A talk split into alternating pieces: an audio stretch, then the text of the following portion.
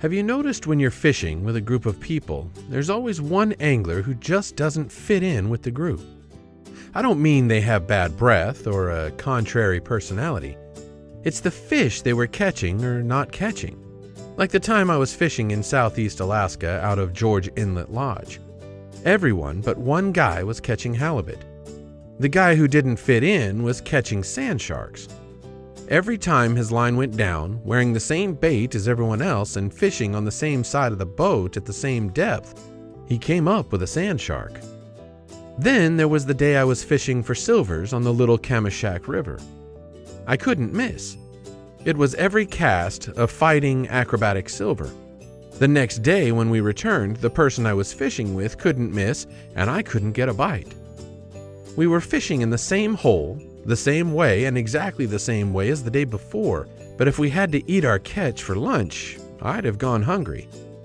To make matters worse, everyone else in the party was catching. I was the only one who couldn't buy a fish. The same kind of thing happened on the Little Susitna River fishing for silvers with guide Andy Couch, owner of Fishtale River Guides.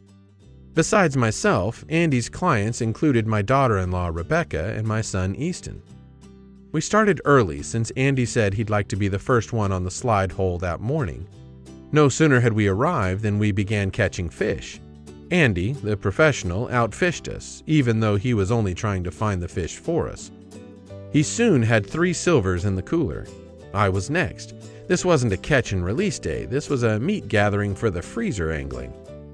It wasn't long before Rebecca had three silvers on ice in Andy's cooler. Along the way, we had taken and released a couple of pinks or chums. We held out for more desirable silvers.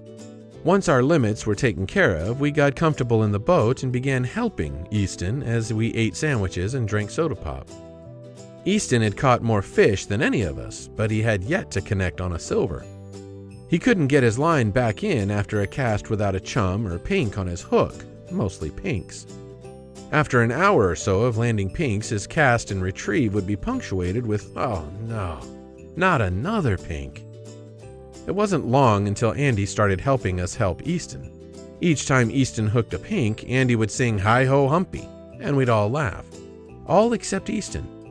He was getting frustrated, but took the friendly ribbing in stride.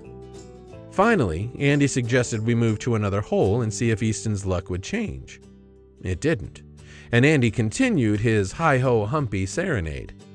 It wasn't long before Easton's good natured smile disappeared and he started fishing in concentrated earnest. Easton was about ready to call it a day when a silver finally hit his lure, but his good fortune was short lived as the silver was soon celebrating its freedom by jumping and shaking Easton's spinner at him, of course, less any attached line. A few casts later, sandwiched between Andy's Hi Ho Humpy concerts, Easton finally regained a portion of his ego with the landing of a silver.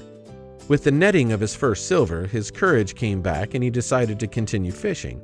His bad luck returned with his courage, and Andy's Hi Ho Humpy song became more frequent until time ran out and mercifully saved Easton from further embarrassment. Of course, the ribbing didn't end with Easton putting away his rod. It continued until Andy said goodbye and called one more hi ho humpy to Easton as we departed the river. Even after we got home and reported our trip to the family, we smiled and sang hi ho humpy. I'm surprised, however, that Easton hasn't remembered this and my last silver fishing trip with Andy Couch. It was a couple of years ago. Easton and Andy caught all the fish, and I was the one who didn't fit in. I didn't even catch a pink, so Andy couldn't sing Hi Ho Humpy. When you go outdoors, take a young person with you and teach them by your example what it means to be a sportsman. Behind the wheel or in the boat or on the road or in the lake, take the high trail and practice ethics of fair chase. Goodbye and good luck. May God bless you in the land of the midnight sun, and may your days be happy and long in Alaska's outdoors.